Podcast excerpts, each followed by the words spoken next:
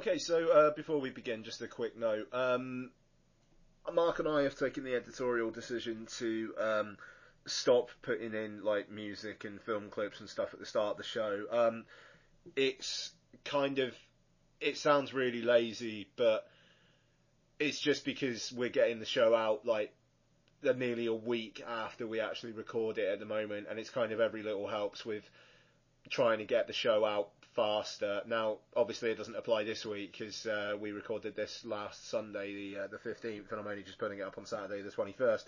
Um, but hopefully, in the future, considering there's literally going to be about ten minutes work involved in actually uploading the episode, you'll probably get it quicker. Um, if anyone's particularly disappointed by that, let us know. But I got a feeling you probably won't be.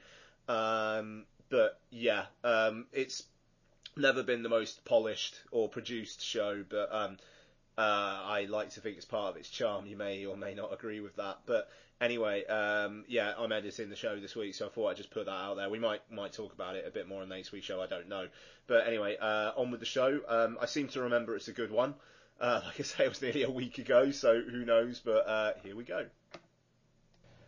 Hello there, and welcome to episode 135 of Dude and a Monkey. My name is Ian Loring, and as always, I am joined by uh, Matt Foster. Hello, guys. Yes, and um, yeah, we're going to get on with it because uh, my my fault. Um, we had a minor Lottie related incident, and then my computer took ages to turn on, so we are starting a bit later than was uh, planned. So this week we are going to be talking about Steve Jobs, the Danny Boyle directed um, Oscar. Was a front runner until it opened in the US, and it kind of disappears. So who knows what it is now? But we'll uh, we'll be talking about that. We'll also be doing the second part of Ian and Mark play with their lightsabers with uh, episode two, Attack of the Clones.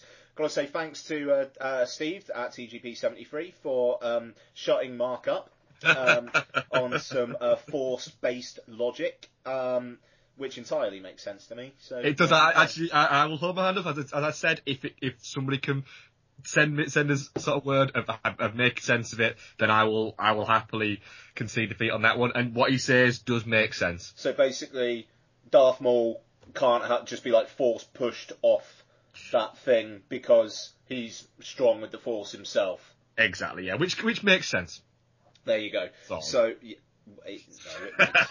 So uh, we'll be talking about episode two, Attack of the Clones, in a bit. We'll also do some what we watched and whatnot, but we'll uh, we'll kick it off. Um, Anything generally happening, Bud, or should we trailer talk it? Um, well, uh, well um, there was the, the Shia LaBeouf thing, but we have a question about that, so we'll deal with that later, I would think. Mm-hmm. Okay, cool. Uh, um, uh, that, no, I think it was, it was, well, it was a pretty quiet uh, week in the the world of film, wasn't it? Really? Yeah, I'd say so. Um, yeah, it, it, seems like stuff's kind of starting, like news is starting to slow down in the run into Thanksgiving and Christmas. So uh, yeah, we're getting into that lovely, lovely time of the year again. Um, and uh, yeah, I don't know. I've just been. I bought Fallout 4 and I played it for two hours and thought, nope, that's not for me. And uh, off that went on eBay. Um, and uh, I started playing Shadow of Mordor again. Um, I had been playing that game's very fun. You get to chop off a lot of heads. Um, that does sound like a, an alarming amount of fun. Yeah, yeah, no, it's it's it's it's not too shabby. So uh, yeah, but I actually watched quite a, quite a few films this week as well. So we shall get into it. Um, so yeah, trailer talk. Um, uh, uh have you got anything on the docket this week, bud? Uh, a couple. Um, I watched the trailer for uh, Finding Dory, um, and it, it it just it well, do you know what? Do you know what it looks like? This this is gonna fucking blow your mind it looks like a sequel to Finding Nemo. um, it, yeah, uh, I'm I'm not as big a fan of Finding Nemo as many people. This just looks like it's going to be the same story, but with Dory replacing Nemo. Um, so yeah, there's that. Um, the new red band, uh, the second red band for the night before. Um, it, it looks like it's going to be fun. Um, whether or not it can maintain how fun the trailer makes it look for what I'm guessing will probably be about 110 minutes. Um, I have no idea. Uh, so there was that. Uh, and the final one I watched was, uh, I sent you a, picture during the week, I think, uh, a poster actually, uh, for a French film called The Lady in the Car with Glasses and a Gun. Yeah, okay. Um, Uh, I can't remember what I put, but I basically just essentially put that this is I- incredible. the poster is incredible. Um, it is currently my screensaver on my phone. Uh, for anyone who has not seen the poster for this uh, little-known French film, uh, it is essentially like a, a white background with red letters saying "The Lady in the Car with Glasses and a Gun," which is actually a remake of a 70s film, but it's an incredible title for a for a film. And then there is an incredibly attractive uh, red-headed lady uh, walking next to it, wearing what just seems to be a coat, uh, heels, and nothing else, carrying a gun. And I was Julianne like, Moore 20 years ago. yeah, literally, it literally is. And I just went, as soon as I saw that post, like, I don't care. I don't care. As long as that woman walks looking like that at one point throughout the movie, it will be the greatest movie of the year. and I knew nothing about it. I watched the trailer for it uh, earlier today, and do you know what? Right, there's no speaking at all in the trailer until the last second. It is just a lot of scenes from the film. And after it finished, I thought, I, I, I cannot fucking wait to see that movie. nice. Um, so yeah, there was that. Uh, beyond that, um, nothing really. Is there out, is there out that you've watched that you're going to say and I'm going to go, oh yeah, No, mate. that li- as well. No, I mean, like the new TV ad for Force Awakens, but you know, Mm, there you go. forces, forces are awakening everywhere right now, aren't they? Oh yeah, oh yeah. Um, but um, yeah, that was about it. To be honest, um, I mean, the night before, I'm quite looking forward to it. It, it, it kind of looks like. I mean, the story of that film is not just Seth Rogen going off his nut on drugs, is it? Because No. so it's kind of weird that the trailer's so heavily focused on that. But I, I don't know.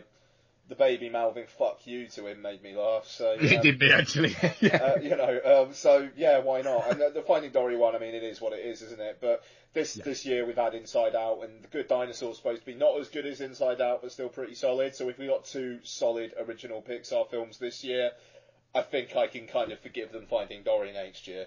Yeah. Um, and yeah, you know, who knows? It might be, it might actually be good. Um, you You know. never, you never know. Never know. I, I mean, like, Pixar have an okay track record with sequels. Like the Toy Story trilogy, fantastic. Cars 2, wretched. Monsters University, eh, you know, so they're, they're kind of halfway for me. So who knows? But yeah, that's it for me as well. Um, right, that was easy. So uh, uh, let's. Plus free. Yeah, man, fucking hell. Um, let's get into it then. So, um, Steve Jobs is directed by Danny Boyle and written by Aaron Sorkin and stars Michael Fassbender, um, Kate Winslet, Seth Rogen, uh, John Ortiz, uh, Michael Stuhlbarg, uh, Jeff Daniels, um, the girl from Predestination. It was nice to see her in something. Um, Sarah Snook, I think her name is, uh, which is a fantastic name. Yes. Um, and um, uh, it's kind of a, is that a spoiler for Predestination? Have you seen Predestination? Uh, not no. Oh, okay. The Ethan Hawke time travel thingy that Oh, the, the Spierig yes. Brothers put out. Um, yeah, Uh, I think it was the Spierig Brothers. I think No. it was. Yeah. Yeah. Um, anyway, um, that y- you should watch that. But anyway, yeah. Yeah. Um, uh, it was my list. she's really good in Predestination, and it's it's cool to actually see her in something big. So good for her. Um, she was the um, not a big role. She was kind of like the, the almost like the kind of the stage manager. Yeah, role. she was. She was. She was very good in it. Actually, I thought. Yeah, she doesn't have much going on there, but when she's like trying to control like shit between um, him and Seth Rogen towards the end, you know, and she's just being really helpless with it. I thought it was pretty good. But um, so uh, Steve Jobs is based on the authorized biography by Walter Isaacson, and um, it, it's essentially kind of like um, artificially semi-authentic recreations of uh, like the, the the half an hour or so leading up to a big presentation for Jobs. One in '84, one in '88, and one in '98. I want to say. Yeah. Uh, um, so uh, it basically the through line of it is his relationship with people close to him. So his kind of press secretary, uh, played by Kate Winslet, his daughter, um, played uh, kind of in varying. I don't want to be disrespectful, so I want to get their names. But um, uh, also his uh, CEO and then ex-CEO, played by uh, Jeff Daniels. Um, his uh, his mate was played by Seth Rogen, and a kind of a chief engineer played by Michael Stuhlbarg. And uh, yeah, okay, so his daughter Mackenzie Moss as a five-year-old, Ripley Sobo as a nine-year-old, and Perla Haney Jardine as a 19-year-old. There you go. Um, yeah, and uh, it's basically his interactions with them, it kind of gives you an insight into the type of man he was. Um, what do you think, Mark? When uh, it's it's, a, it's been a very troubled uh, production, we'll say, Steve Jobs. Um, it's you know it, it's had a couple of directors attached and a couple of uh, actors attached to it. Um, when it when it's on and when it's when it's when it's good, it's very very good. Uh, there are not that many points where it's particularly bad, but I did come out of it almost feeling a little bit like I'd watched the first three episodes of what would be a really fucking good TV series, uh, or miniseries. But there was more. There should have been more to it. Uh, it is, it's staged, I think, more like a play than it is a film, um, which is quite interesting actually, the way it's actually, it's actually staged, because essentially you're in, you're in three different time portals, really. Um, like you say, the um, 84, 88, and um, 98, uh, and you're actually really only in in sort of um, three different places. And yes, they might move around ever so slightly within those places, but it's not like we're bouncing around from countries and from different um, sort of, you know, the Apple campus to his home to blah and blah and blah. There are a few kind of sort of flashbacky scenes in there, but it is quite a sort of contained movie. Um, I, I don't, I can't, I, the only reason I can figure out why it, it's, it's bombed is because people have wanted it to bomb. Uh, because underneath it all, there's actually really, a, really, really good film there, to be honest. Um, I, I'm interested to hear your thoughts on it. Certainly. Uh, I, I, well, personally, I loved it. Um, I didn't, I didn't feel like it felt like a mini series at all. So that's interesting. It, not in a, not in a negative way, just in a way as, uh, uh, in the way that when it finished, I was, I was very much going. Do you know what? You've kept me incredibly entertained um, for two hours. If you'd thrown another hour at this, easily would have wouldn't have wouldn't have suffered from it. I would have easily been on board with it. I agree with that. I, I mean, I, I could have watched it for hours. To be yeah, that's it. Wasn't a. I, I mean it as a, as a negative way. I just felt like, hang on a minute, that was you know the performances were that good. The the direction is is is, is solid and interesting, and the the script is fantastic. You know, why haven't you given me more? Well, I think it.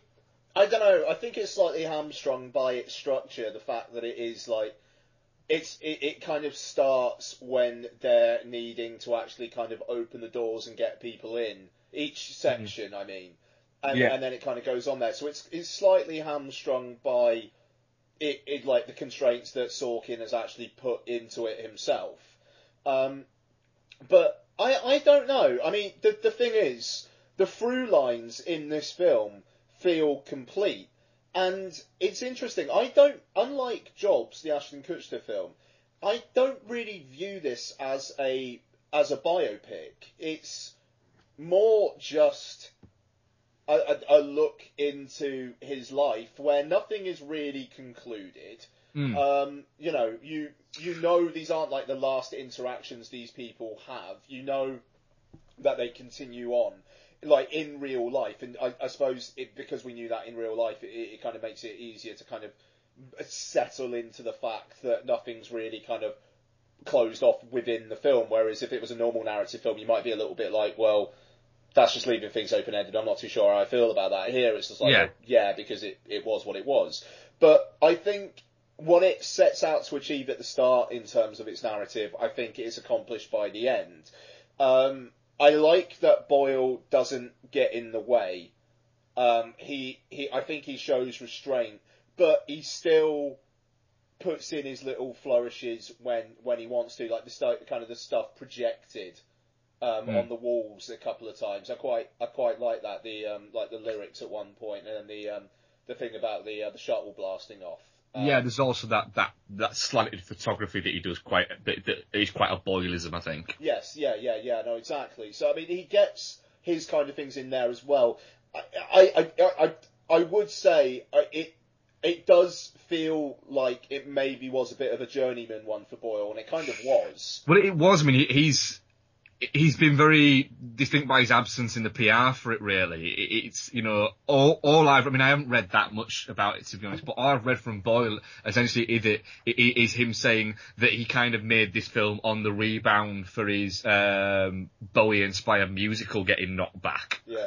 Um, That that made me laugh, by the way. Like he starts developing a Bowie-inspired musical, but doesn't actually think to ask Bowie if he could get the rights to the music first. yeah, That's yeah. amazing. Which, which, which, when I read it, I thought that that just seems so kind of typical of, of, of, Danny Boyle, who is, you know, whenever you see him in in, in interviews, he's a you know, he's a great person to have in the, the British film industry. That is- that isn't a criticism of Danny Boyle. He's a, you know, he's a, he's a very good filmmaker. There's no getting away from it. And he seems like quite a, an affable character. You know, when you see him in interviews, he clearly, he, he loves film and he loves what he's doing and he's, he's clearly got that kind of artistic thing, but you do get the idea that he would go, I've got an idea, and write it all down, then somebody's gone to him.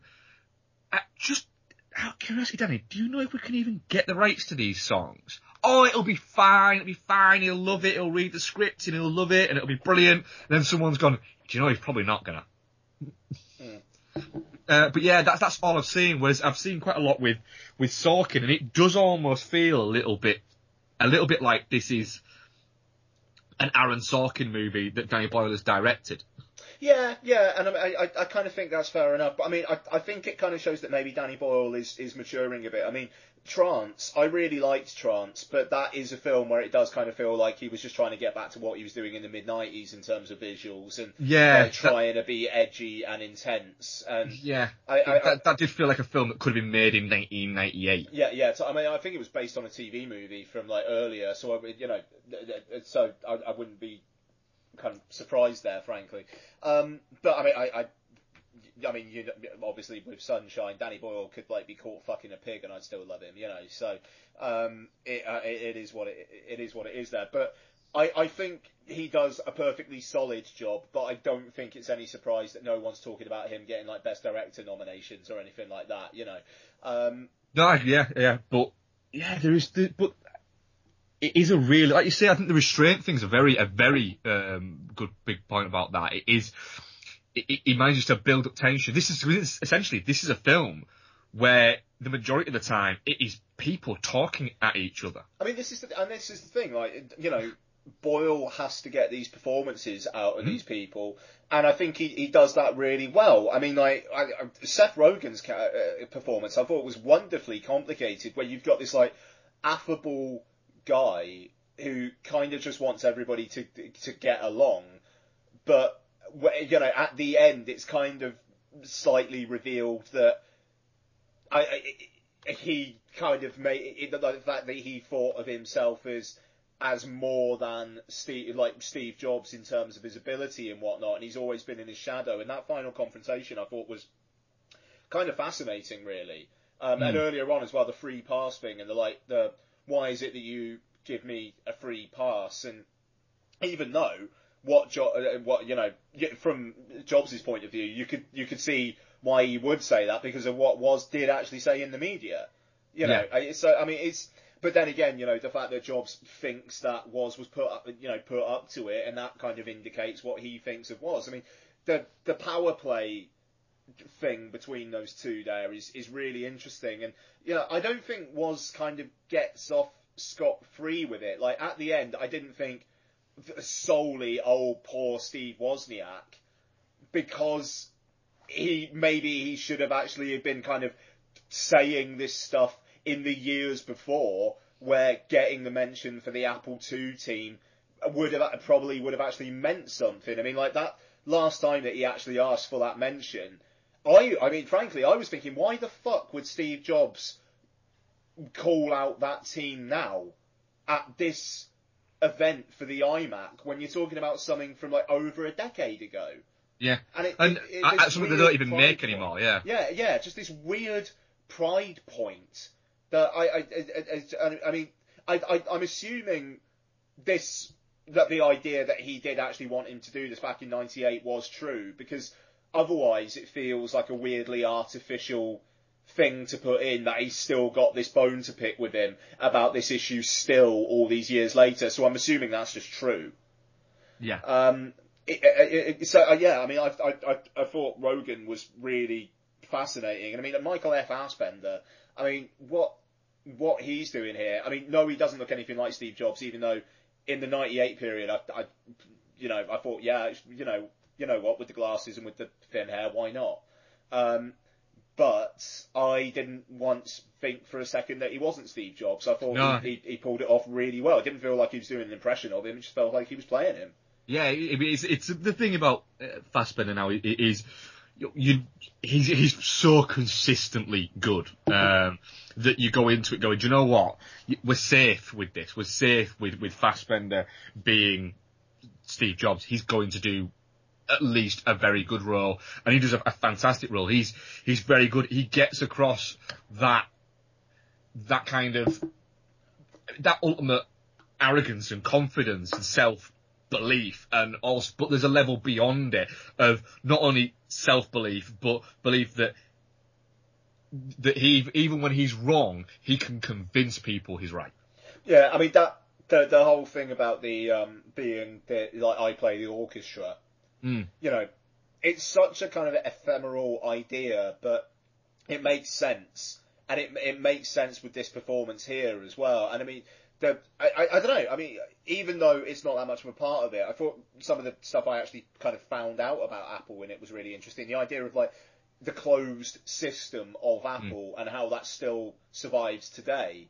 and the yeah and the stuff like the the tools Oh my need- god, yeah, yeah, I mean that was when- when- that drops there's there's bits where you go huh you know and there's bits around it like that um that are wonderful there's there's there's some you know the exchanges in this movie are, are fantastic. There's, there's a magnificent one with um, with Jeff Daniels where they're just before the '88 uh, one there, Oh, and the, how the long hallway. yeah, Yeah, and how yeah, yeah. Boyle's building that up with that with the soundtrack and how they're just essentially this is this is two guys just facing off against each other. And one of them knows the power, uh, realizes that the power has shifted during that conversation, that it's, it's shifted and it's moved, and that, you know, that he's, he, he's started the conversation, sat down thinking he was in control of it and he was going to win this and he was in the power play. And then in the, the sort of the motion of a conversation, it flips round and they com- and it, it even flips round to where Jeff Daniels was sat and where Steve Jobs was stood, they're actually by the end of it at opposite ends, Yeah. and that power is completely gone. Where he essentially realizes he's just played into Jobs' hands and that he's going to destroy him. And, and he not only is he going to destroy him, he's not even enjoying it, but he's reveling in it. Yeah. Yeah. It's it's it's it's a really really fucking great seeing that. So then, I mean, like when you get the the the, the scene between them in, in in the third act, it Mm. I don't know. I think it kind of says something amazing about the fact that Steve Jobs, was the kind of the arrogant, egotistical prick that he was, you know, he's human and he understands the concept of water under the bridge. So, and he's he's able to do that with Jeff Daniels, and also because Jeff Daniels is kind of working with him, and he kind of admits he's wrong. Whereas with Seth Seth Rogen, or Woz, it's it's not water under the bridge. It's still festering. Woz won't let it lie. Um, you know, whereas Scully kind of admits, yeah, I was wrong. Even though it made me laugh though, like um, uh, Steve Jobs saying, you know, the problem was the stylus, Yeah. and um, and now you've got the Apple, Pencil. Pro- yeah, yeah, that did make me go. You kind of think that once, and I mean, from from Jobs, the, the everything that you get from him, once an idea was set in his head, no matter what, that's what the idea was. So if his feeling was, we're not going to have that because, and it's the thing that he says, you know, it, it means you can't use the other five that are attached to your wrist that, that if somebody in Apple would have said to him, you know, if he was still around, oh, we're going to do this, he'd have gone, what? No. But he's British. No. And he just walked out of the room. Yeah, yeah, no, I mean, the, the the force of personality is is is incredible. I mean, that early scene where he's threatening um, Hertzfeld. Um, Yeah. I, I mean that.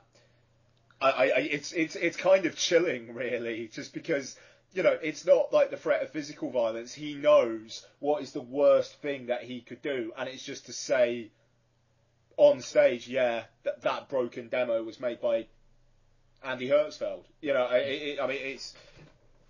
I don't know. It's. It, I, I just found all that stuff fascinating, but you've got the Sorkin exchange, uh, you know, exchanges all over there, and kind of like the funny little, like the, the funny little comments and things like that. But I mean, like also some really like, like massive kind of dick punches, like um Andy Yeah. At the end of the film, where he's just like he's saying, "Oh, you know, I always hated you," and like Steve Jobs is like, "That's a shame. I always really liked you." Yeah. You know, and it, it, it's just the way that the only way that Steve Jobs can kind of give praise is when he's attacked, and the praise is being used as a form of attack. You know, I, I, I mean, it's, it's amazing.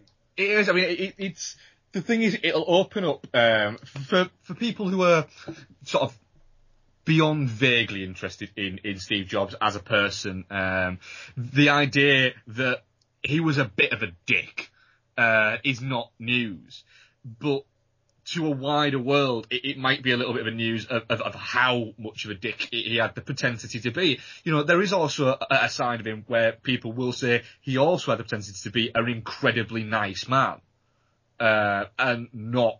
He wasn't a prick all of the time. He was actually quite a lot of fun some of the time. It's just he could turn, but he was seemed to be very well aware of that. There's a great line in the in the, in the film where he, when he's talking, um, and Hertzfeld where he says, you know, it, it's it's not that I um, I try to make people dislike me. It's just I don't care whether or not they do.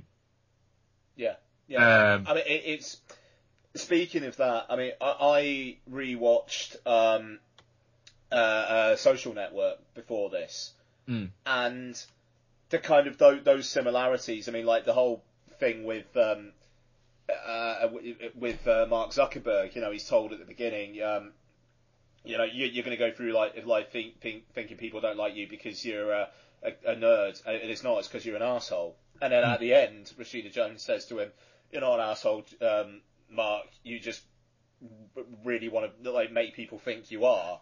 yeah, and it, it, I mean, the similarities between the two, I, I mean, between the two characters is really, really telling, and it feels. It's kind of weird that Sorkin's done Steve Jobs because he also did the Social Network. It is, yeah, and, and, and the fact is that you know he he went into um, you know um, both of them knowing he says knowing very very little um, about you know he said he knew very little about Mark Zuckerberg, and he said that when he went into um, Steve Jobs that he, he he knew very little about Steve Jobs. It, it, it's more the it, it was more the ideas uh, and the structures that, that attached him to it. And I, I saw an interview with him, or an interview with him where he, he was saying um, that i- the reason why Steve Jobs fascinated him was because he he created the idea of, of these these products and the fact that people get so passionate about these products, these disposable things. And he said, you know, the strange thing is, he said, I have a, he said, I have an iPad, uh, I have a Mac, and I have an iPhone. I am never not in my life without an Apple product.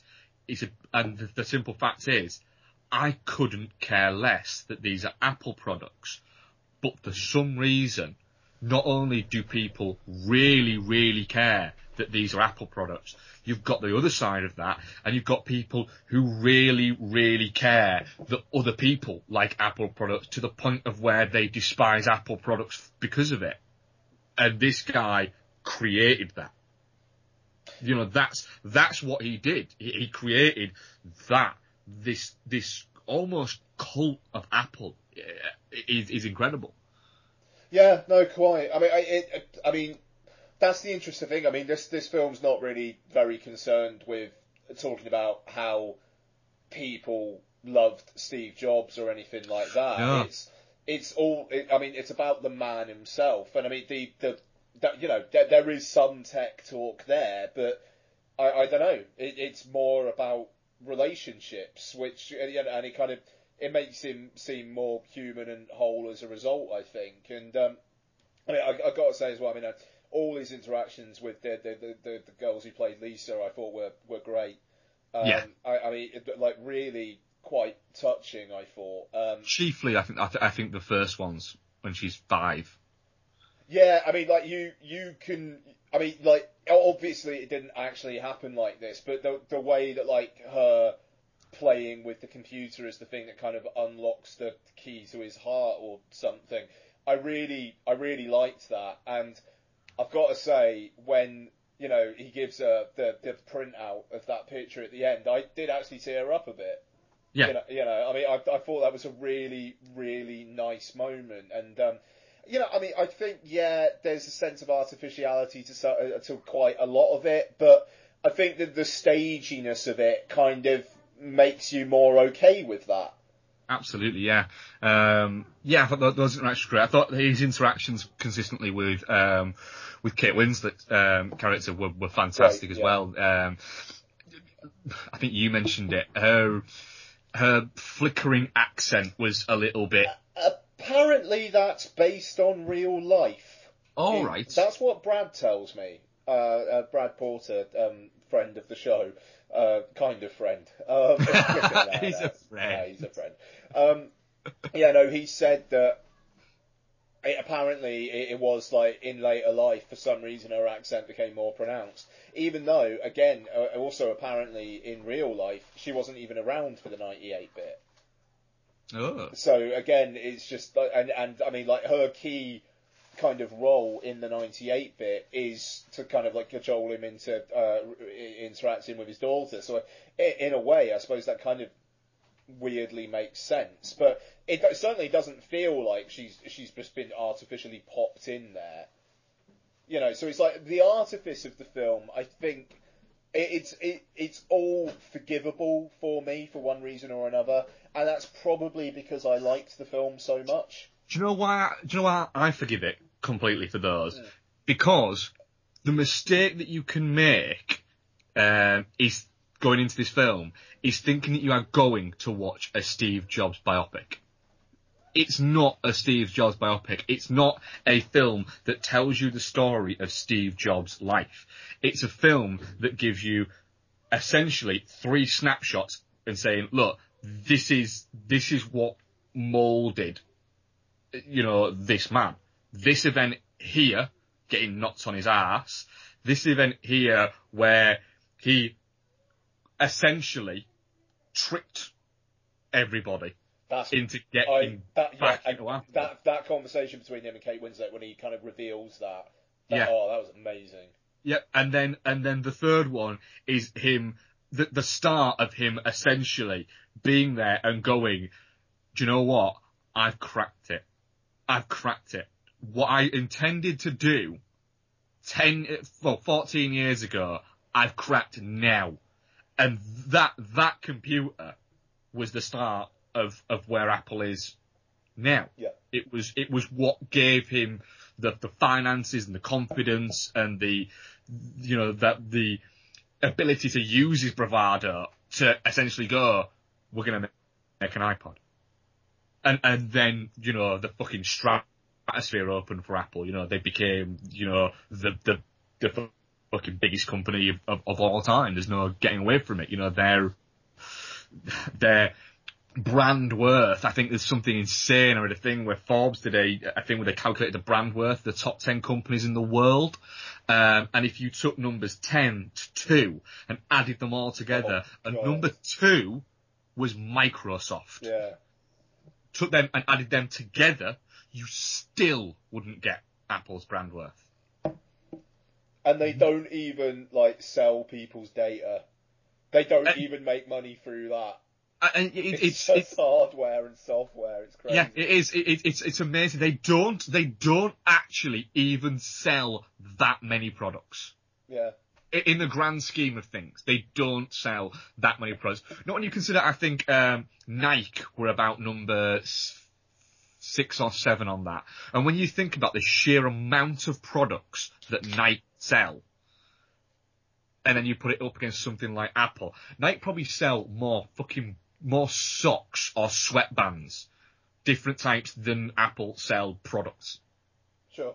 Yeah. Uh, yet there is not a single Nike product in my house, but there are one, two, three, four, five, six, seven, eight Apple products. Yeah, I mean, like, there's three Apple products in my house, and I'm the only Apple user in the house. Mm, it's it, it, it's insane. I've had every I've had every iPhone, and I despised the first iPhone.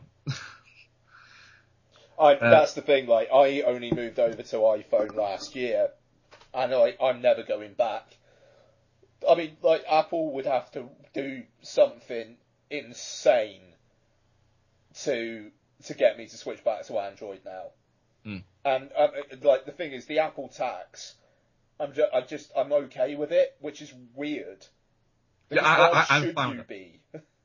I found it. I, I bought an Apple TV and I quite simply use it as a media streaming device. But do you know what? It works spectacularly. It's, as, uh, for, for, what I use it for. Um, so there you go.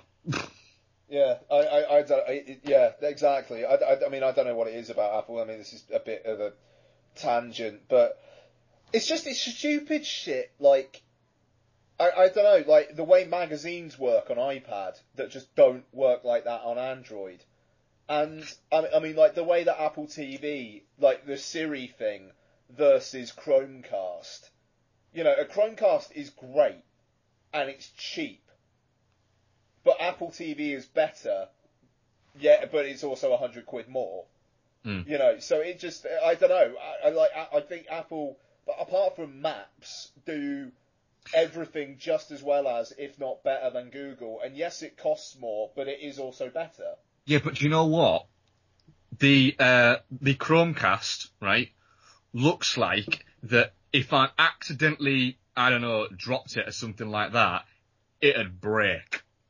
Whereas it, uh, uh, the Apple TV box looks like I, I, I could, I could attack somebody with it and then still be able to use it afterwards. Oh man, yeah, you, yeah, you could. I think you could like bash somebody's head in. You could quite TV. literally, you could quite literally, if somebody was trying to steal your Apple TV, you could get it off them first, smash their face in repeatedly, and then sit back down and watch a film while you're waiting for the police to arrive. Yeah, yeah, yeah, yeah.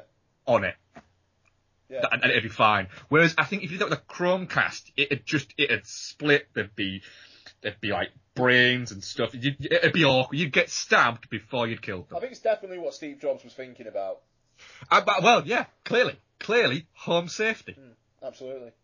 Um, I, uh, well, obviously, I think we've come to the end of this review. So um, I, I'm I'm definitely not shit. It will be in my top ten this year. Even though I will say I'm finding less five out of fives this year than in previous years. Yeah, yeah, but I think we've said this previously. Uh, uh, uh, I've said that there's been, I think we said this not last year, but the year before. We said there's, there's been a lot of kind of four out of yeah, five. Oh yeah, a shitload of eight and nine out of ten. Yeah, but that's yeah. only five. But but we're we're getting into. It. But then again, we are we are actually what in the third week of November. So you know, I think we were saying that this time uh, last not last year, the before in sort of September time. But now we're into sort of November. I, mean, I will say, yeah, it's definitely not shit. It, it will it will be troubling my um, uh, top ten of the year. I, w- I would say as well. Um, it, it's it's also it it fucking flies by. Oh yeah, yeah, yeah, yeah. I, could, I couldn't believe it was two hours long. Yeah, I, I couldn't. It was, it was, you know, it, it just, it absolutely pedaled past. Um, I, I, I, checked my, well, I didn't check my watch, I checked my phone, which I hate doing. Um, but luckily there was nobody else in my screening, so, um, but I did check my phone to see what time it was, uh, and there was 45 minutes left, and I thought that maybe half an hour had gone. Yeah, yeah. Yeah, absolutely. I'm, I'm sorry, I'm trying to think of what I've actually given a 5 out of 5 this year. Spring? Um, Sicario? Uh, Sicario probably got a 5 out of 5 for me, as did Mad Steve Max. Mad Max, Inside Out. Okay, I've got five five out of five so far. That's not bad then. And I mean, like, I'm, assu- I'm assuming the Hateful Eight will be a five out of five. The, the Martian, I'd quite like to watch again because I wonder if that might go up from a, a nine to a ten. I really like The Martian. I really like The Martian actually, yeah. But I also I want to rewatch um, Rogue Nation. Yeah, man, that's yeah, that's on iTunes next week. I am look, very looking forward to giving that a rewatch because Oh, yeah, it's on iTunes next week. next Monday it comes on iTunes. Uh, yeah, I, I- I might be tempted by that as an iTunes It's got some extras as well, actually. So Mm. um, yeah, um, the man from Uncle might sneak. Well, I rewatched I rewatched Man from Uncle, um, and it it's still ridiculously entertaining. That yeah, that And a lot of fun. film is really good. Um, yeah, I mean, I've got five five. I've got five five out of fives at the moment, and before the end of the year, we will do Hateful Eight. Star Star Wars for me, maybe actually, to be fair, but we'll see. Um, God, what else have we got? The Revenant's not till next year, is it? yeah, Oh, The yeah. Revenant comes out like the week after we'll do our top ten of the year. Um, Yeah. Um, what- There's what- not that much out yet for the end of this year, you know. Yeah, no, I mean, like, what, what are we actually going to be reviewing before the end of this bloody year then? Uh, there'll be You got In the Heart of the Sea, which looks really good. I'm really Yeah, looking does. That's forward to the- that. The Ron that's Howard the one. last weekend of the year, isn't Yeah, it? it's out on Boxing Day. There's also obviously there's the Star Wars. We'll also be reviewing the night before. I'm guessing. Yeah, we'll do the night We're going to be reviewing Love next week, aren't we? Yeah, that's. I don't think that's going to be a five out of five. It, I, I I don't know because uh, because of my absolute love uh, for Gaspar Noé yeah, films. Yeah, So, well, we'll see. Um, you know, I, I, I, I, Enter the Void I think was a, a five out of five for me. I absolutely adored that movie. Carol, I'm hearing really good things about. Um, that's out the week Is after. that the The, the the Cate Blanchett Rooney Mara one. I mean, the Blanchett Yeah. factor is probably meaning it won't be a five out of five for you. But I'm willing to give it a go. oh, Krampus.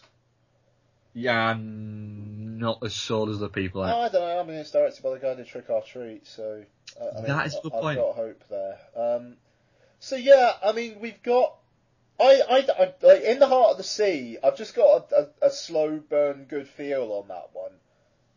Yeah, it, it's yeah, it, it, it's it's almost like that could be the one that could sneak up and kind of surprise everybody as being as being a film that nobody really is going because because everybody at the moment is just going Star Wars, Star Wars, Star Wars, Star Wars, Star Wars, Star Wars, Star Wars.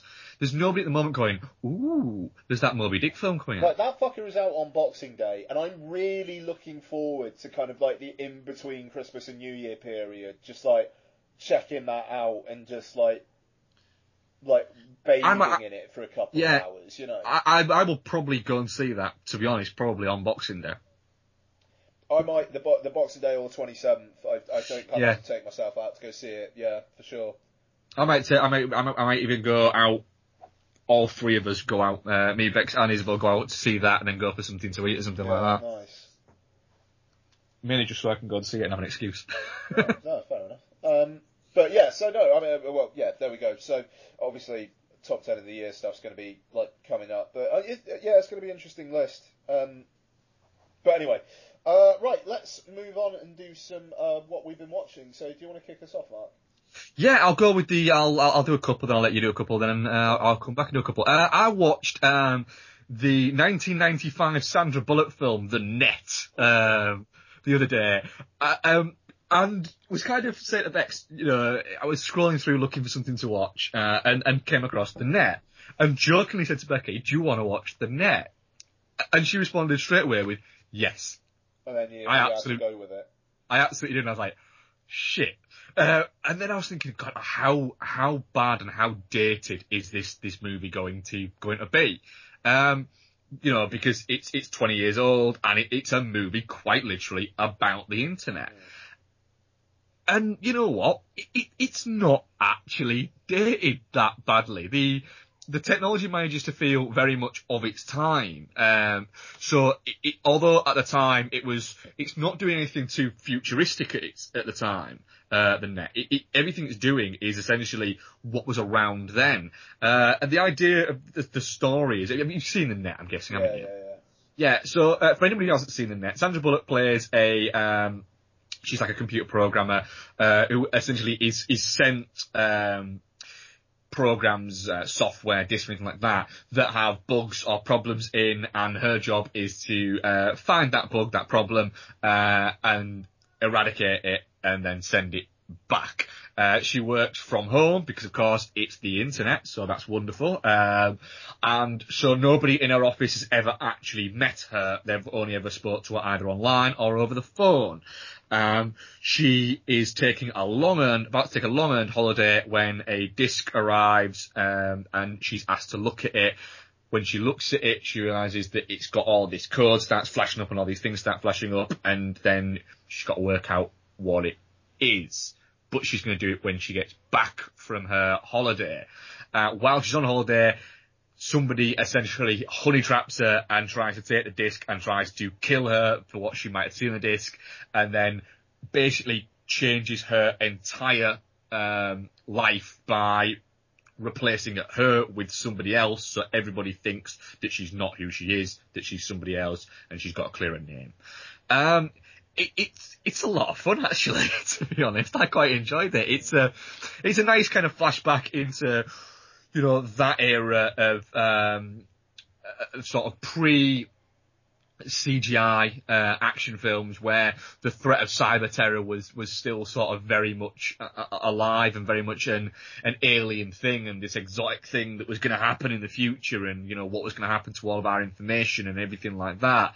Um, and you know, there's a great moment where she's ordering pizza online and it's like fucking wow. And now when you look at it, you know, if a company doesn't let you order pizza online, it's probably fucking a little bit shady and you shouldn't order it. it it's kind of got like that. It's, it's, it's, it, but it's a, it's a good kind of look back into the early days of before everybody had a PC and before, you know, you had essentially a, a computer in your pocket at all times. Um, it's, but it, it's a lot of fun. It's there's there's a lot to to enjoy. It, it's I watched. Remember um, talking about um, Disclosure that I watched uh, last year or earlier on this year, uh, and that has um, sort of this. They're working for software companies there, and that is a um, sexual politics in the workplace film, but that the technology in that has aged horribly. Whereas in this movie, which is a movie about the internet that's called The Net, mm. hasn't actually aged that bad. So I, I was quite surprised on that. Fair enough. I'm I'm rather surprised by that as well. You should watch Hackers next. Well, yeah, actually, I, I, I might. I have a feeling that will have aged terribly. Um, but then again, I did think about the net, and I was actually quite surprised as, well, no, they're using they're using floppy disks, they're using code, they're using these things, but they're not, they're not talking about it like it's futuristic. They're talking about it as if it is the things that they can do with computers now, and they're talking about the things that we'll be able to do with computers in 20 years time, but also, you know, the, the alarming points about computers, uh, for, for all of our information being stored there is still, is still an issue now. Yeah. Fair play. I mean, good on you for watching it. um, another one I, I watched, I watched uh, last night, which is a film from this year, uh, is American Ultra. Uh, oh, okay, sure. Directed by Nima who directed Project X. Yeah, oh, is uh, well, well, okay. Uh, and written by uh, Max Landis, who, yes, is John Landis' I, I, son. Can I just say, if people hear Lottie in the background and I just said the C word, she's downstairs, she's just being quite loud, sorry. uh, it stars Jesse Eisenberg, Kirsten Stewart, Topher Grace, Connie Britton, Walton Goggins, John Leguizamo, and Bill Pullman. Literally blink and you'll miss him, Bill Pullman. Um, if you've seen the trailer, um, that's pretty much what it's about. Jesse Eisenberg plays a stoner who lives in a small town with his girlfriend, uh, played by Kirsten Stewart, who also is a little stoner, uh, and then he's activated and you find out he's like a super agent who can do all of these things, but he's still a stoner, uh, and all these people are trying to kill him, but he's a stoner, and so he can do all of these things, but he can't understand it because he's a stoner, uh, and that's about kind of it, really. Um, if American Ultra was anywhere near as smart or funny or um, cool or hip or anything as it thinks it is, it would quite simply be the greatest film ever made. Uh, instead, it looks like shit. The script is fucking there's moments where it goes, ah, we got you, and you go, No, you No, you didn't. okay. Yeah. no, you didn't. Um, the makeup is fucking hideous, Oh, wow, which is something that should never be said about a movie. That there's points where you look at it going, oh, oh my god, what, what have you done there? It, it just looks weird. Uh, the performances are, eh, eh. Everybody just looks like they're, everybody looks like they're having too much fun with it, but not in a fun way, in a, oh, look at what I'm doing kind of way. Um, it's Jesse Eisenberg who can, can sometimes come across as being a little bit too smug and a little bit like he thinks he's better than everybody else. And when he does that, it's very easy to dislike him. And he does that a lot in this movie. Yet you're supposed to really kind of get behind him and like him, when in actual reality, you, you don't really. The kind of, the person who you like probably most in the movie is Topher Grace, and he's the bad He's the guy. bad guy, Yeah, yeah, quite. Yeah, um, the the action set pieces are pretty crappy. Um, it goes way too over the top, and essentially, it it it feels a little bit, I don't know, like like somebody at a studio owed, owed John Landis a favour and went, "Can you just fucking make my kids movie? You owe me. Make my kids movie."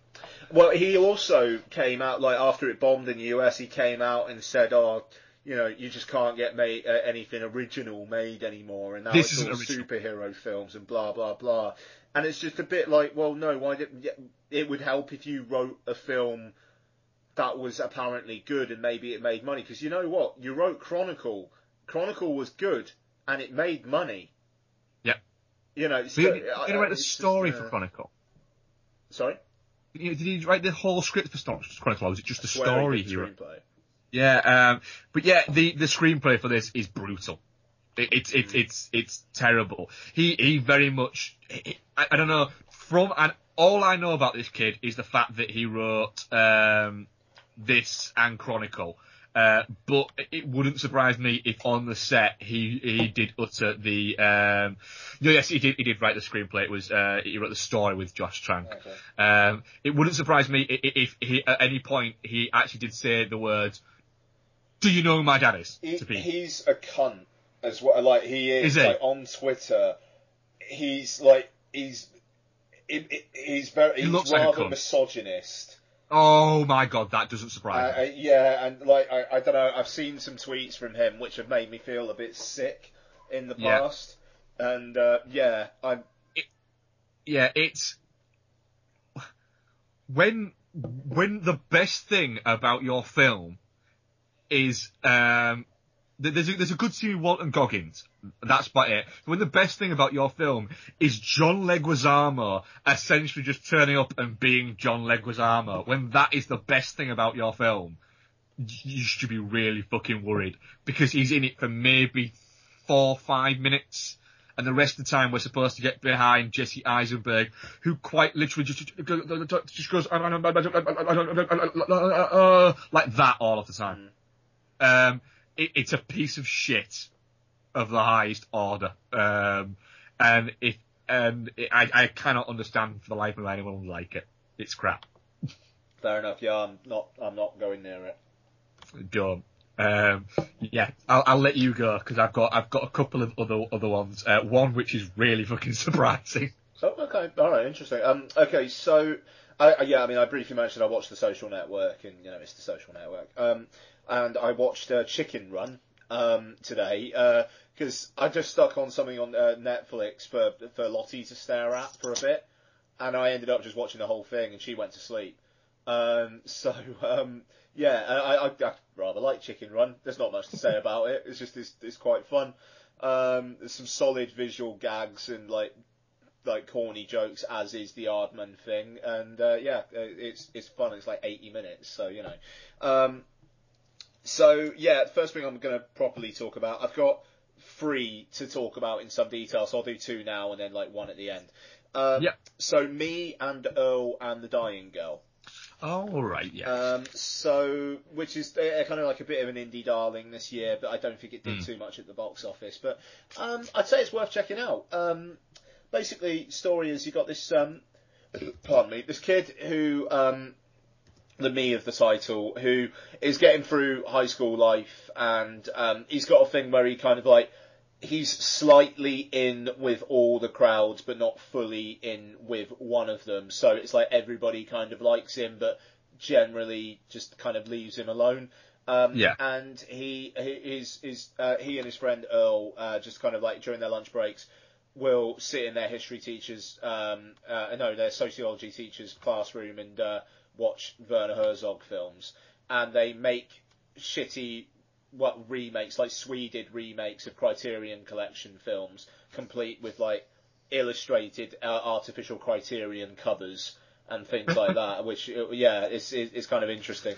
Um, and basically, um, the me of the title um, uh, uh, starts having a friendship with uh, Rachel, uh, played by Olivia Cooke, the dying girl of the title, and uh, she's got leukemia, and it's basically them striking up a friendship and her meeting Earl, and it kind of goes on from there.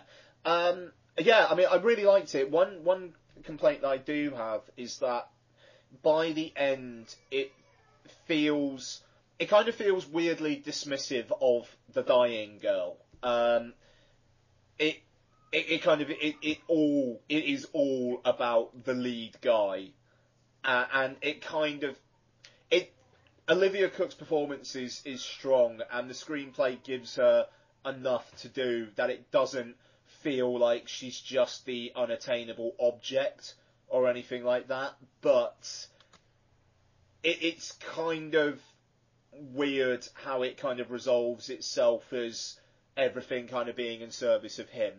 Um, I, I, I, it, it left a slightly bad taste in my mouth, which I really don't think there was supposed to be. Um, but it is genuinely funny. It's very sweet. Uh, the direction is top notch. The the director knows when to go with the quirky and when to just leave it. And this Yeah. this could be indie schmindy bollocks, but it's not. Um, Ah, that's good. it, it, it, that, that was my worry about it.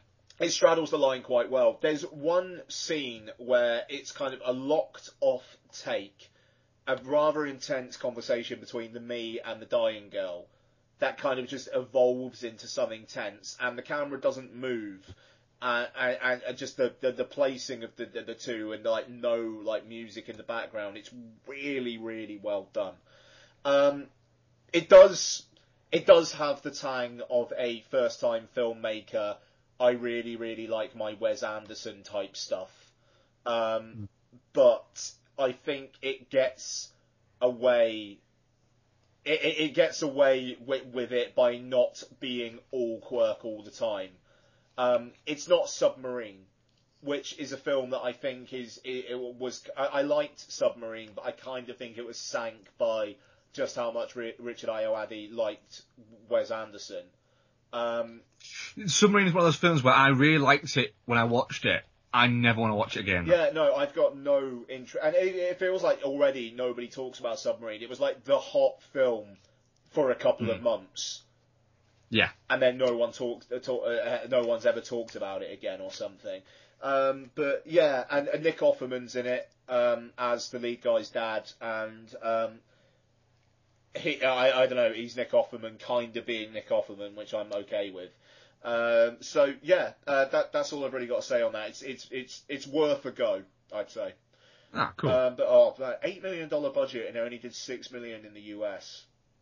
And they did a few million worldwide. I think it's it's it's it's made back its its production budget. yeah, I'd say. Yeah, that's uh, yeah, okay.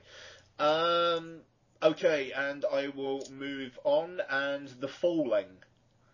Uh, so the Falling. This is directed by Carol Morley, who directed uh, Stories of a Life, which was quite a kind of a hot, slight semi-fictional, semi-documentary thing a couple of years Mm. back. Um, so yeah, this this got this has been getting a fair bit of notice. It kind of feels like one of those ones that's going to do well at the British Independent Film Awards, and everybody's going to congratulate it there, and then that's going to be it, and no one's ever going to talk about it again. Um, story is uh, Maisie Williams and Florence Pugh play um, best friends in a kind of an all-girls school. Florence Pugh is uh, a, a good-looking girl who knows she's good-looking and uh, kind of flaunts it, and Maisie Williams is the slightly more kind of dowdy, younger, like younger-looking friend who uh, uh, kind of envies her friend. Um, stuff happens, and Florence Pugh's character dies, and uh, then the girls at the school um, start um, doing these weird things where they kind of start dancing and then fainting, and uh, then one of the teachers starts doing it, and uh, the the question is um, is something supernatural going on, maybe connected to the death of Florence Pugh's character, or are these just a bunch of hysterical girls led by a girl played by Maisie Williams who maybe should know better? Um, it's basically like Picnic at Han- Hanging Rock meets Black Narcissus. Um, All right. But very shrill. I, I will say I watched it on a sick day from work where I just had stomach ache and it was a weird it was a weird sick day because I wasn't throwing up and I wasn't having diarrhea. My stomach just hurt. So watching the falling, which is a very idiosyncratic montages of girls doing trippy dancing and then falling with loud like floral music in the background. It kind of feels like if Florence and the Machine got really drunk and decided to soundtrack something. It sounds horrible. Um, It, honestly, it's just what you're describing just makes me go. It sounds fucking horrible. the thing is, I'll give it a mild recommend because it gets the air of hysteria quite well. And there are a couple of the girl characters in it, the kind of the more level-headed ones, who are just like basically go through the whole film just going like, "This is bollocks, stop it! You're being a bunch of twats." Basically, and I quite, I quite enjoyed that. Um, but the thing is, I can I spoil it? Yeah, fuck it. Okay. So Maisie Williams' character, her mum, like, just doesn't ever step outside. Uh, she, she, she just, um, uh, she's a complete agoraphobe and, and, and just always stays inside. And throughout the whole film, Maisie Williams is kind of having a go at her for like not being there and never going outside and blah blah blah blah blah blah blah blah blah. Um, and Williams, it like basically starts all this fainting bollocks because she wants attention. And Hmm. all the other girls start doing it because they essentially want attention as well. So, Maisie Williams' character is a twat. Yep. And at the end, it's revealed that the reason why the mum doesn't go outside and why the mum is disconnected with her is because she was the victim of a rape and the attacker impregnated May, uh, not Maisie Williams, im- impregnated the mum and Maisie Williams looks like the attacker. And it's, you want, and at the end of it, you, you get this revelation and it's like, what's that got to do with the dancing and the falling? And, and and what does she do after? She runs off, climbs up a tree, falls into a pond, and then her mum gets her out of the pond, and they have a cry. and the thing is, I gave it three out of five, and thinking about it, I've got no fucking reason why I gave it three out of five. Because it's as annoying and as just kind of bollocks as I'm saying it is, but okay, it, it did. The atmosphere struck me, and the mo- there are moments through the film that got my attention, but. Me, I mean, Maisie Williams' character is an idiot, and by the end, I didn't get get any real sense that there had been any growth there or any journey. It was just she's a twat at the start, she's a twat at the end, and I felt really sorry for her mum for having to put up with it. Uh, Yeah, you, you're not you're not selling it to me. yeah, but I mean, it, it's like one of the, it, I don't know. but it's been really, really, like, really praised. Yeah, that's because it's got Maisie fucking Williams in it. I do have to wonder.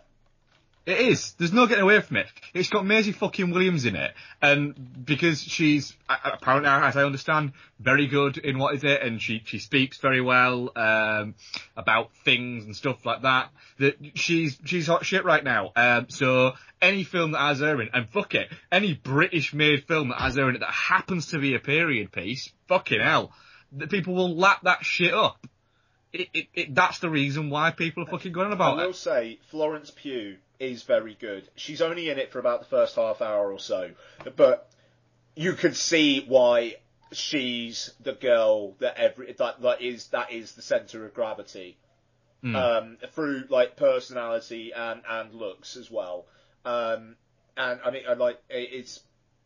I, I, I don't know how old she is in actually. I'm gonna have a look at how old she is in real life, but um, there's some there's a couple of sex scenes with her, so I'm I'm, I'm assuming she's of of age. age. Yeah. Um, okay, it doesn't bloody say on IMDb, but it's. I mean, she's a striking looking girl. It's not I want to fuck the shit out of her kind of thing. She's Hmm. just she's she's a good looking girl, um, but she's also nice and charismatic, and you, you get that sense why someone would go would would be like would want to be with her in in whatever sense, but she gets taken out of the picture, and then the lead is Maisie Williams, and I'm I'm not a massive fan of Maisie Williams.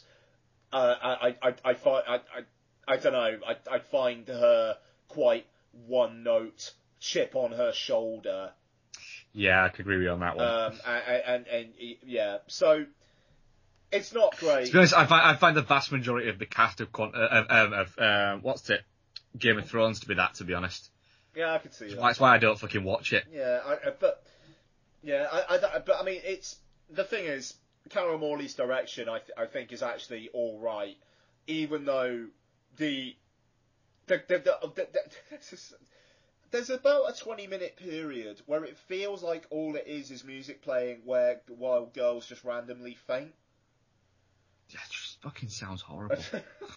I kind of want you to watch it. to I, I, I. I kind of want to watch it now, but I know that I would go, why, why? Uh, but yeah, that's the falling. I've only got one other to do, but I mean, if you want to uh, do yours. I'll throw mine out there. They, they, they won't actually take that long. Um, Actually, but- actually, sorry. I will just say, sorry, I'm just going to do it. Back in time, the Back to the Future documentary, everything Mike said on Shin Stro- Stroker versus Punter, I agree with. It's not great. It's all over the place. It's really messy. I didn't learn all that much. It was kind of a waste of time. They're done. cool. Um, I um, rewatched Quantum of Solace. Wanted to rewatch it uh, before I saw um, Spectre, but didn't. Uh, 'cause quite simply didn't get a chance. Uh, but then I had a day off on Friday, rare uh, midweek day off on uh, Friday. Um, so thought, you know what? I'm going to watch Quantum of Solace um, because unlike everybody else on the planet, I actually remember quite enjoying Quantum of Solace. So I, I thought I'm going to rewatch it to see if, if actually that I, I was mad and it was actually a terrible movie, uh, and that I've just I've remembered certain elements of it um, more favourably uh, than than others have. Um, no, I I really really like Quantum of Solace. Uh, I, I honestly cannot see fucking people's problem with it. Um, it's it's Bond on a little bit of a revenge mission being a, bit fucking moody. Um, whilst people tell him he's being moody and he goes, I'm not being moody. I'm not being moody, I'm fine. Whilst, whilst all the time he knows I'm being moody. It, it's, it, it literally, it is, which is what people who are going through what he's going through are, are gonna be like. It, it's, it's, it's a very good, I think, accompanied piece to to Spectre, uh, in the terms of it, it's. You got the first one is he's this cocksure new agent, and then you've got this one where he gets he gets broken. He's essentially broken at the end of Casino Royale, and this is him being broken, and essentially he's got a mission, but it's become a fucking revenge mission for him, just because he's got that that latent skill that we spoke about with him, Spectre. and then you've got Skyfall where it, you know it, it, it takes another fucking kick with um with the death of of, of M, and then Spectre is the the outfall of, of all of all of that. Uh, but yeah, I it's it looks great. It sort of sweeps around different venues. It ticks along, I personally think, at a nice pace. Um, there's some great kind of moments of that, that, that Bond levity that we spoke about, uh, that Spectre, um, didn't have as much as something like Casino Royale did, where you've got the great moment where, um, where you know where he's, he's essentially he's comforting Vesper. Um, there's a couple of moments in this. I still think that the the moment where he's where Mathis um, has been shot and Bond essentially is essentially just holding him Oh, while yeah, he dies, Yeah, in the street, yeah. and then he he picks him up and throws him in a in, a, in, a, in, a, in, a, yeah in a, in a, dumpster. And then Kogang says, you know, is that how you treat your friends? And it's just uh, he wouldn't mind. His response is he wouldn't mind, but it's it, you can see within Daniel Craig's performance that that is another thing that is adding to this this rage that is building within him um, that, that, that's going on there. And it's again, it all filters back through to the the driving force behind this this current sort of incarnation of Bond is is, is how good I think Daniel Craig's performances of Bond are. I think he's again he's fantastic in this film. Um, it's another crap villain.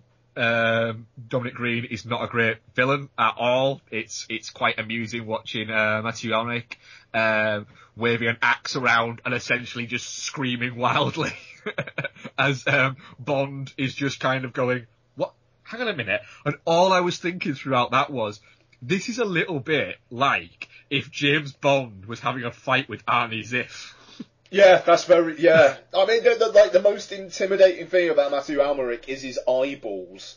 yeah, it is. It is that. And I was, and once I saw that, I thought, oh god, he's just Arnie Ziff now in my head. Oh, that's good. Um, Redubbing with John yeah, Roberts' voice. Yeah, it is. Uh, but I, I, I, I still really like Quantum of Solace. I think it's a great film, which has now made me go. Do you know what? I've watched Skyfall uh, three times, and I don't get it. I don't get the love for it. And I'm now at the point where I'm going. Do you know what? I'm going to watch it again.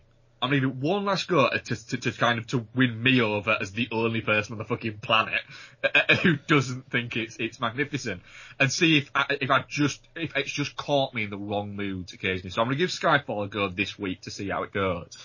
Um, the other film I watched this week was I watched it because it was 86 minutes long. Always good. And I needed to watch something that was under 90 minutes because I started watching it at about 11 o'clock at night. Um, and I watched it just because I happened to scroll past it and go, uh, uh, my missus is a huge Stephen King fan. It, sound, it Uh, sounds like you're you're making excuses for something, but I am. Okay. I am. Absolutely. My missus is a huge Stephen King fan, and I came across a film that's called You Can't Kill Stephen King. And it's a comedy horror movie from 2012, directed by three guys, two of them are in it. This is the story, right? You've got a guy called Monroe, who is one of the guys who directed it, and a girl called Hillary, uh, who are brother and sister. And they discovered that they have a, they've inherited a lake house from their grandparents.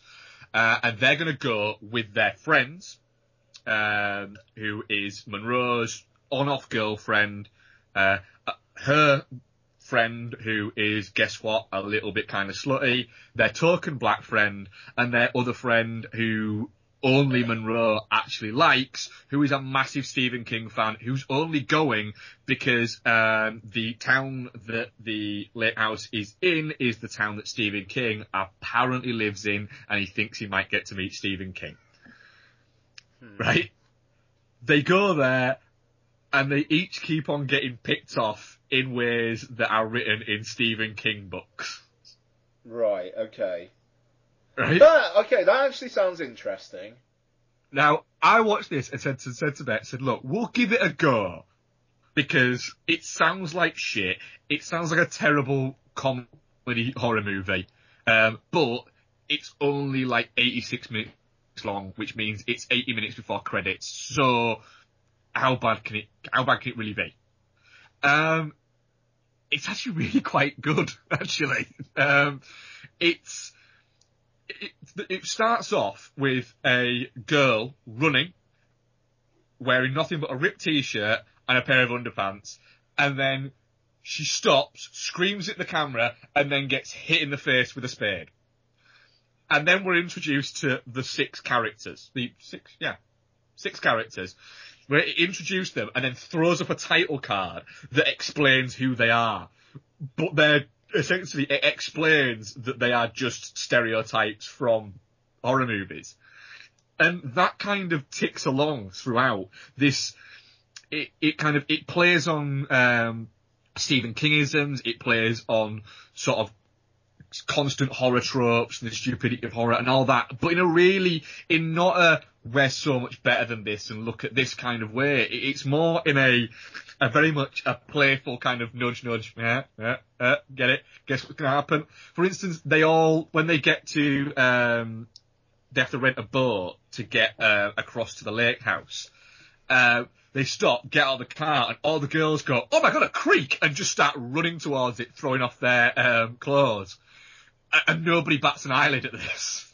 Hmm. And there's little bits that go on throughout that that are just like that throughout the film. Um, and I'm gonna say it, it's a recommend to be honest, because okay. it's it's a lot of fun. If it was anything more than 80 odd minutes, I'd be saying don't bother. But it's not. Where'd you find it? It's this? a lot of fun. Uh, I, I, I, I absolutely didn't find it on a torrent okay, site. I can tell you that now. uh, yeah, but yeah, it, it is honestly, it's I was I was surprised. It's a three a three and a half out of five is what I'd say to it, which for a comedy horror is not bad going. Hmm. Yeah, fair enough. Yeah, no, no, yeah, yeah. I'd say that's actually not bad going at all. No, it, uh, especially one that was made for how little this looks like it was made for, but it still looks quite nice. Okay. Right, go on then, give us your last no, one. No, no, no, it was back in time. I'm done. Oh, it's back in time. Oh, right, cool. Oh, okay, then let's let, us have the fun begin. Okay. It's Mark and Ian play with their lightsabers time, and it is episode two, Attack of the Clones, again written and directed by George Lucas, starring Hayden Christensen, Ewan McGregor, Natalie Portman, um, uh, um, Samuel L. Jackson, Frank Oz, Christopher Lee, uh, who else? Is that it? I mean, that's. Oh, there's, there's loads of people uh, in Rose it. Rose Byrne's in it. Rose Byrne's in it. Jimmy Smits is Jimmy in it. Smits is in it. Yeah, of course he is. Jar Jar's in it for two minutes. Uh, Joel Edgerton is Joel in it. Joel Edgerton's in it. Yeah. Yeah. And episode two uh, basically sees uh, what like a decade's passed. Um, Annie uh, is no longer Annie. He's Anakin. He's played by Hayden Christensen. He wants to fuck Padme real bad. Yep. And he has to wear her down by sounding whiny.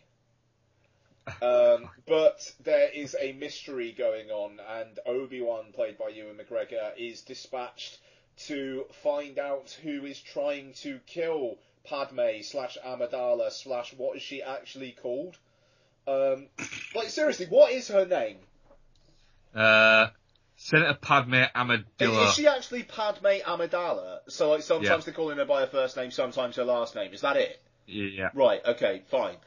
So yeah, you uh, Obi Wan is sent off to try and work out who's planning on killing, oh, who's trying to kill Amidala.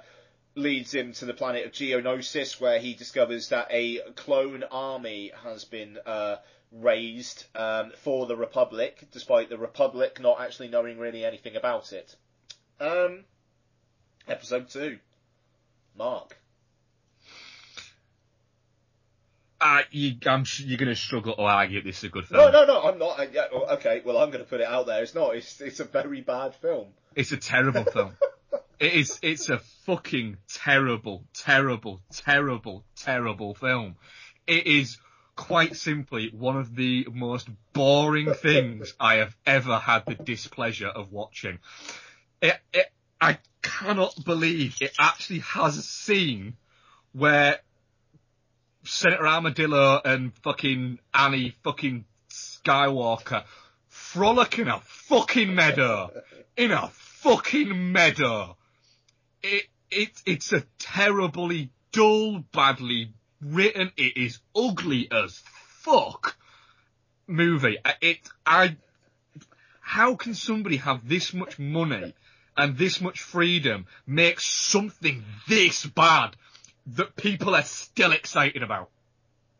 It is horrible. But the, the thing is, I think It's horrible. no, no, I, I'm not arguing that. I think the reason why people are, are excited about Episode Seven, a lot of it is because Lucas is not involved in the slightest. Apparently, Lucas had some story ideas that were just flat out rejected. Like, Good. Lucas is no longer. He is completely no longer a part of Lucasfilm. They don't have to do anything that he wants them to do, and it looks like they're not. He's he's very conspicuous by his absence in marketing and PR and whatnot. It is just Kathleen Kennedy is the head of Lucasfilm.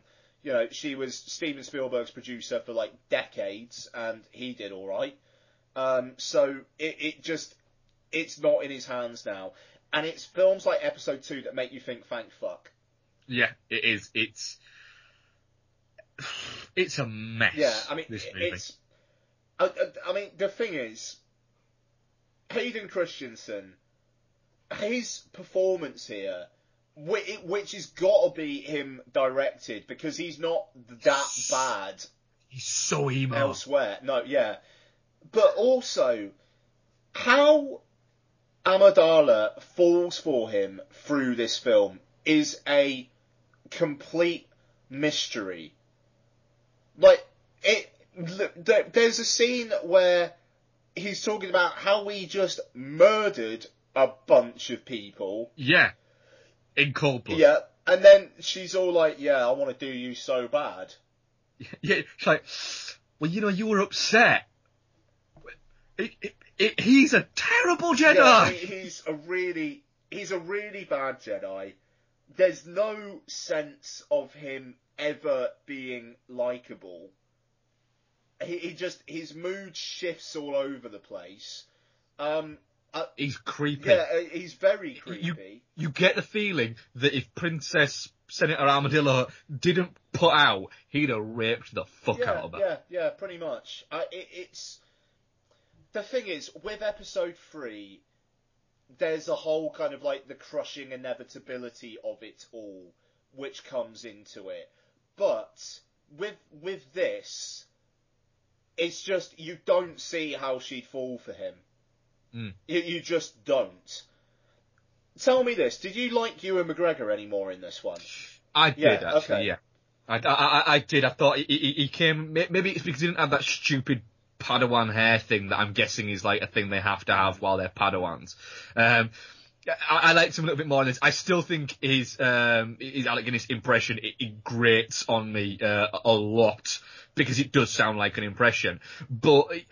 I, I kind of got more of, I got his character a little bit more. He seemed a little bit more real than than than essentially a bit of a cartoon character, which he seemed like in the first one. Um, he, he was the moments with him were a little bit were, were, the better moments. Of I, li- I Uh, liked his. I, I like his little sto- his little detective story. Mm. Um, I even though I like how the Geonosius Geonosis people like just tell him everything, even Yeah. though he's like, so what? What was my master's name? Yeah, why, why, why, why did I come here? Um, and he's like, yes, well, that is why I came. yeah, uh, yeah, it's stuff like that, which is, I, I, I, I yeah, I mean, it, it's just the worst. Um, but I mean, I, I do, I like the scene where all the Jedi come down and help in that pit thing. Yeah, sorry, it, sorry, that is literally people moving their arms from side to side. And it, it just, uh, lightsabers seem to have no fucking meaning at You've all. You could just do whatever you want and it will, it will hit anything. I like the look of some of the Jedi. I, I, I think the kind of the different races. There's some interesting ideas there. I, I am, mate. I mean, seriously, it's not a good film. It is by, uh, uh, for me, by a country mile, the worst of all of the films. by like by yeah, a all of them country ever. mile. Not just not just Star Wars movies. Well, yeah, I, I, I, it, but the thing is, I like the Ewan McGregor plot. Um, I like the bomb, the space bomb things that kind of like just explode and then go. Wow. Yeah, I, I like those. Um, I, you know, I'm damning with faint praise here. Um, I mean, the Yoda Christopher Lee fight is one of the weirdest fucking things. It's just CG Yoda versus stuntman Christopher Lee. Yeah, and it, it, it's it, it very much by that point I was like, oh look at him, look at him, he can barely walk, and in a few seconds, oh he's going to be zipping about and dancing around with the fucking lightsaber, and then he'll be back onto the ooh hobbling around bit, which is just bullshit. Yeah, yeah. I mean, I, It's I bullshit. get that. I like, I, I like the score as well. I mean, again, like the Phantom Menace, I think Williams does.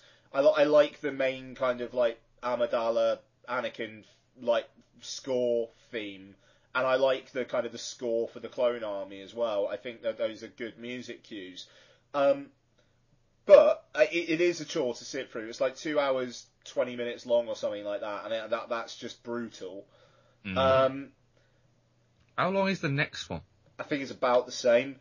They're all uh, all of them, with the exception of Empire, are all plus two hours. Aren't Um, no, I, actually, I think Empire is as well. Star Wars is literally like 118 minutes. Yeah. Is it? I thought Star Wars was was was beyond three hours. Three hours. Uh, sorry, uh, beyond beyond. I thought Star Wars No, was, no, was, A was New Hope is like. I, I literally a shade under two hours. Ah. Yeah, I got two hours five. As a listing time. Really? Yeah.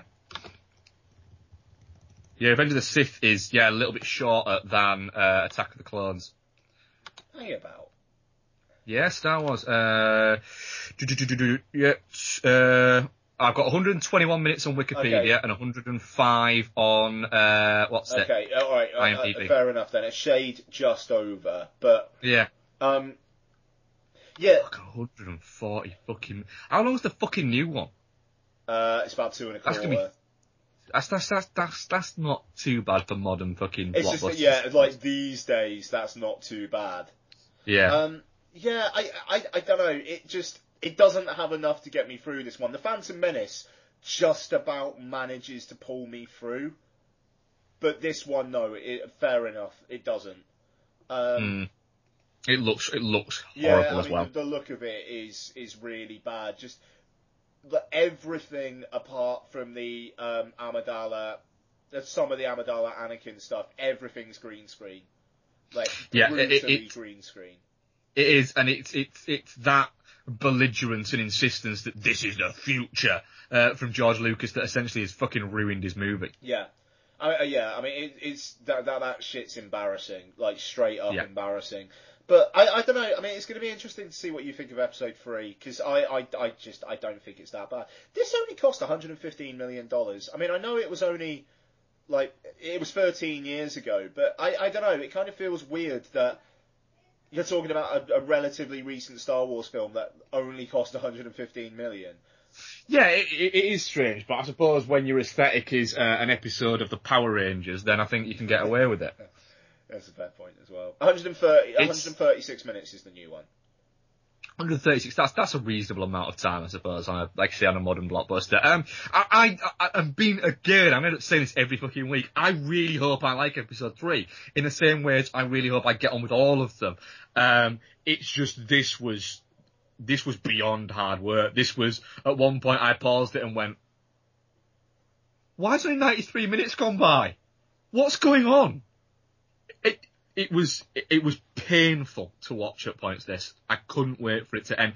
I needed a pee for the last half an hour, and the reason why I didn't just pause it and go for a pee was if I'd have done that, it'd have been extra time up until when it finished. Well, It's yeah. yeah, it's it's it's it's bad. And Hayden Christensen is terrible. Yes, he is. Yes. Uh, but I'm, uh, you know, I'm hoping, fingers crossed. I've, I've, I've, from most people, I've always heard that the the third of the, the this this prequel trilogy is the best of the three. So you know, the only way he's fucking up. I'm going to be very intrigued to see what you think of episode three because I, I, I think it's by far the best of the the prequels, but it's also because it's by far the one where shit actually happens and shit. Well, that'd be nice. Shit, shit actually happening would be fucking quite Have nice. you have you ever seen episode three? I, I, I have, yeah. Uh, I saw it when it came out, but uh, I, I I paid it virtually no attention while I was watching it. Uh, let's say I was in a room while it was on. Okay, fair enough. Is probably the best way I can describe it. Okay. Okay, so yeah, definitely shit. Definitely shit. And uh, let's move on to the Twitter questions, which I believe you have, or do you? Uh, I do. Yes, give me two seconds, uh, and I shall get them. Uh, doop doop doop. Phone's been ass. Right, uh, Tom uh, at Mr. Tom Ripley. Uh, Shia LaBeouf, has anyone ever been so pretentious while simultaneously possessing so little talent? I, I, I, I don't know. I quite enjoyed it. Sorry. I, I, I quite enjoyed um, the the uh, just ridiculousness of it. Yeah. it, it, is the fact is that it, it, it takes it takes somebody with incredibly broad shoulders who has taken as much shit as Shia LaBeouf has over the past few years to go. Do you know what? I'm going to set up a live stream that is going to shoot my face as I watch all of my films back to back. The thing is, I don't give a fuck what the point was. I, it just, I really like. What was the point? I really liked him genuinely enjoying Surfs Up. I thought Yeah. that was amazing, and the the kind of like him reacting with embarrassment at the Even Stevens film, I thought Yeah. was actually quite sweet. it was there there was some great kind of moments of looking at it where you actually because the thing is you can't be one of the things I've had a problem with with Shia in the past is he, he seems to be on and he seems to be playing up to the camera. You can't play up to the camera for that long. Sat watching films, um, you can't control a natural reaction. The even Stevens thing was quite amusing. The fact that he, he was clearly looking at embarrassed, but clearly kind of it, it was in a nice kind of way. It was it was him clearly reflecting on something that was quite enjoyable. Yeah, I don't know. I think it kind of made him more human. The whole thing, to be honest, it kind of Yeah. it takes away that whole kind of veneer of celebrity, and it it, it makes you think this is just a guy watching himself kind of reverse age on screen. I thought it was interesting. Yeah, um, I, I, I, I still think Shia LaBeouf's got a bit of a, a bit of a surprise comeback in him. Not for the next few years, don't get me wrong, but in 10 years time, he's gonna fucking crop up in something out of nowhere and people are gonna go, where did that But you know from? what? He only did Fury last year. You Yeah, know, and he's so- perfectly good in uh, Fury, yeah. mean, he's, he's decent in Fury. I just, oh, excuse me. He's, I mean, he's a dick, but you know, at the same time, it's, it's stuff like this that's, even if the concept of it's not very self-aware, I think watching watching his reactions to his stuff, I, I, I thought was really rather telling, and I, I yeah, I, I, I, I have less of a problem with LaBeouf than I did this time last week. I, good on Yeah, him, to be um, honest. the worst bit of it was the dickhead who spent a lot of time behind him, who essentially was dressed like Michael Pitt from the that Gus Van Sant not uh, was it the Last Days? Was it called the not Kurt Cobain yeah, yeah, um, yeah. biopic? Was dressed like that. Who goes to the cinema and wears fucking sunglasses? Somebody should have stabbed that guy Well, in yeah. the face. I, I, I, I Uh, could have I could have done without quite so many. I went to the Shia LaBeouf blah blah blah and wrote a piece about it. Oh god, I- yeah. We don't. You, you you you don't need to live blog somebody's face that he's been live streamed. Yeah, I, I just I, I I I enjoyed watching it and coming up with my own. Uh, yeah, I enjoyed on it. dipping in and out every now and Yeah. again to look to see what film he was watching and watched a little bit of it. I watched maybe in, in total 15 minutes Yeah, I, I was about the same, but I, you know, good on him. to be honest. But it, it was it was fun. It was an interesting idea, and I hope he never talks publicly about it. I hope he just lets it lie. Yeah, That'd be great. Yeah, it would be. Yeah. Um, uh, Ethan M. Bar, uh, Ethan Bar 2, uh, if you could split your life into three acts like the Steve Jobs, um, which three moments would you choose? Even though he later said he kind of realised that might be a bit too personal a question. Which I think we can. I think we can kind of we can dance around the more personal yeah, issues. I mean, I, I, I'll be honest with you. I kind of thought that when he tweeted it the first time, but um, you know, um, I, I like, uh, I mean, uh, wedding day Lottie was born. Well, the thing is, I mean, if we're talking about cinematic value, then I think the day I took a dump on someone's driveway when I was pissed, um, which ranks as one of my lowest moments in my life. Um, the day or the, or the night. uh, Actually, it was night time. That was, I should say. The night I ran down Corn Street in the in Bristol city centre, waving a dildo in my hand and getting chased by police. That So you're going for the comedy version of your yeah, life then? yeah, and and then I don't know the day Lottie was born.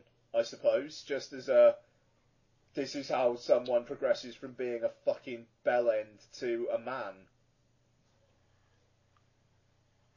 Um, I suppose. yeah, yeah. Uh, bear me two seconds. But try to say- Be- Becky's going out, so I'm just saying bye. She's eating, he's eating. Yeah. I think that's what it is. What, Okay. why are you whispering, Bex? You shouldn't like been on on what is it? right. See you later, chick.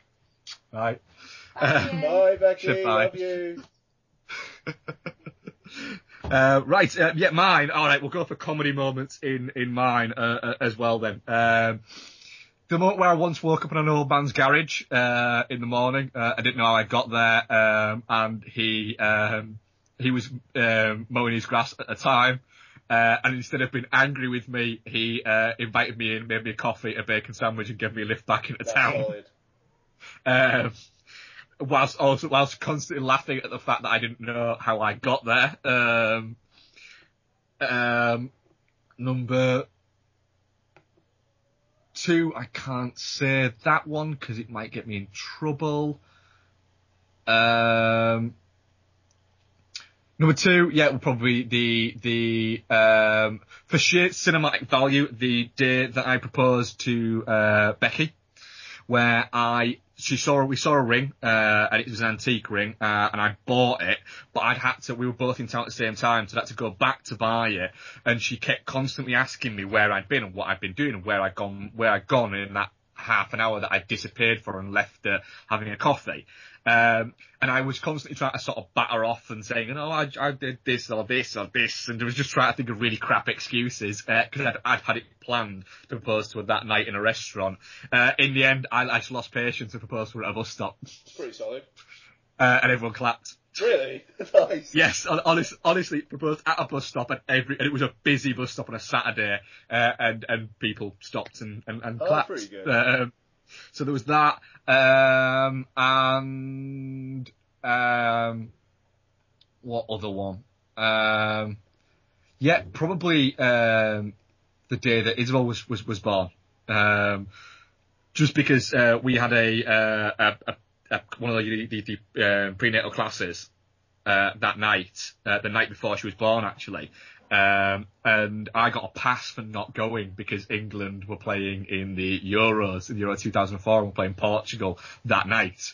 Um, and at one point, whilst Becky was actually in labour, she actually turned around during the contractions and said, "Are you fucking seriously watching a repeat on BBC Two of the England match?" Oh mate, I like- don't know how much I would have been killed by Don if I ever tried something like that. I was, I was like, "Well, I did miss part of it because you came back from the postnatal class to tell me that they'd sent you home because you might be going into labour. For fuck's sake. so there was there was that. Um, so yeah. um, Rich Kid, uh, act, I think Rick Kid. Uh, not Can I, can I Kid. can I just say, obviously, like if I was being serious, my wedding day would be one as well. Like obviously. My wedding day, my wedding day would, um, except the, day went pretty much fucking pretty smoothly, really. Uh, but the most probably cinematic moment of my wedding day was when my dad, um, asked the limo driver that we were in to pull over at one point and said, a, my dad said this to me, and my dad adores Becky. Um, I know what you're going to say. Yeah, this is funny. Sorry. there's a, there's a we're hitting a roundabout here. Um, you can go left and get married, or we can go round it and come back, and nobody will think anything bad of you. so, gentlemen, that is my dad, and he adores Becky. He likes Becky more than me. So, Yeah, yeah. uh, yeah, so that that is that is my dad, and his he's been married twice, and he doesn't agree with marriage. Yeah, my dad. Oh my god, I, I, I'm assuming my dad didn't agree with marriage by the end. Jesus Christ, three fucking times. Uh, yeah, so yeah, it, it- it's it's that. So that that would have been in, in in mine, but that would have been that, which again would have been a comedy moment, and also the fact that I didn't pick up my wedding suit until the morning of my wedding. Fucking hell, everything went pretty much without a hitch in mine, didn't it? It did. It, went, it was wonderful. It was brilliant. It was a great Yeah, day. The, only, the, day. the, one amusing bit was where I think was was it your mum or your sister that you couldn't find just before the wedding, and you were shouting, Faye. "Where's my?" Yeah, yeah, it was my sister, and she was like Your literally sat right in front of me, wasn't she? she was right in front of you, pulling you, you the, the side of your suit. that was a, a great moment. Yeah, your wedding was, was wonderful. Yeah. It was a brilliant. No, that was yeah, that was a fun day. Uh, so, uh, what's next? What we got? Uh, Rick Kid, uh, at Rich Dear Kid, uh, Fassbender, Boyle and Sorkin is a movie dream team. If you're making your dream film, who stars, directs, and what is it you know, about? the, the thing is, right, Fassbender, Boyle, and Sorkin is pretty much spot on for me. Maybe take out Sorkin, uh, I mean Boyle, and put Fincher in there, but then I mean Social Network. Yeah. I, I, I, I you know, i that's that's it really. I mean subject matter. Fuck.